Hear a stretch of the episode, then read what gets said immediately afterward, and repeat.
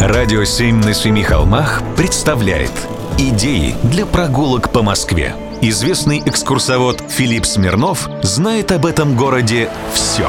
Прогулки со Смирновым. Здравствуйте.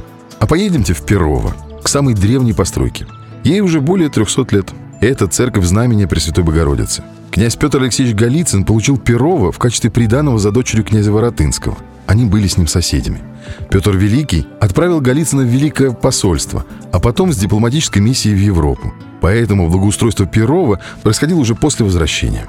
Князь Петр Алексеевич Голицын, возможно, последовал примеру брата, Бориса Голицына, построившего чудесную, да то ли невиданную церковь в своем подмосковном имении Дубровицы.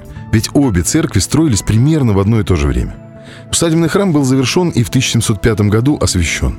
Сведения об имени архитектора, почему проекту возводили храм, до нас не дошло. Но некоторые исследователи предполагают, что это мог быть ученик знаменитого итальянца Бернини, швед Никодемус Тессин-младший. Как известно, для галицинского барокко характерно сочетание московского барокко с западноевропейскими формами, а также со сложной лепной декоративной отделкой.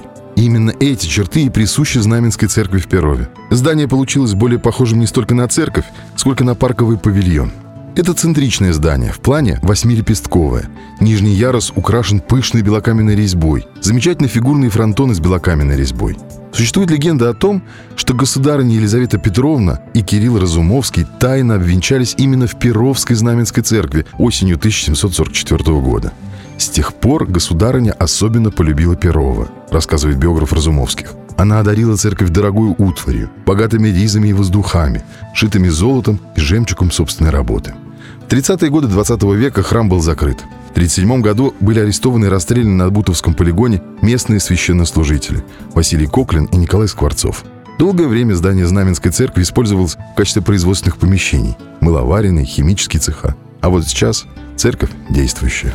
Прогулки со Смирновым. Читайте на сайте radio7.ru. Слушайте каждые пятницу, субботу и воскресенье в эфире «Радио 7» на Семи холмах.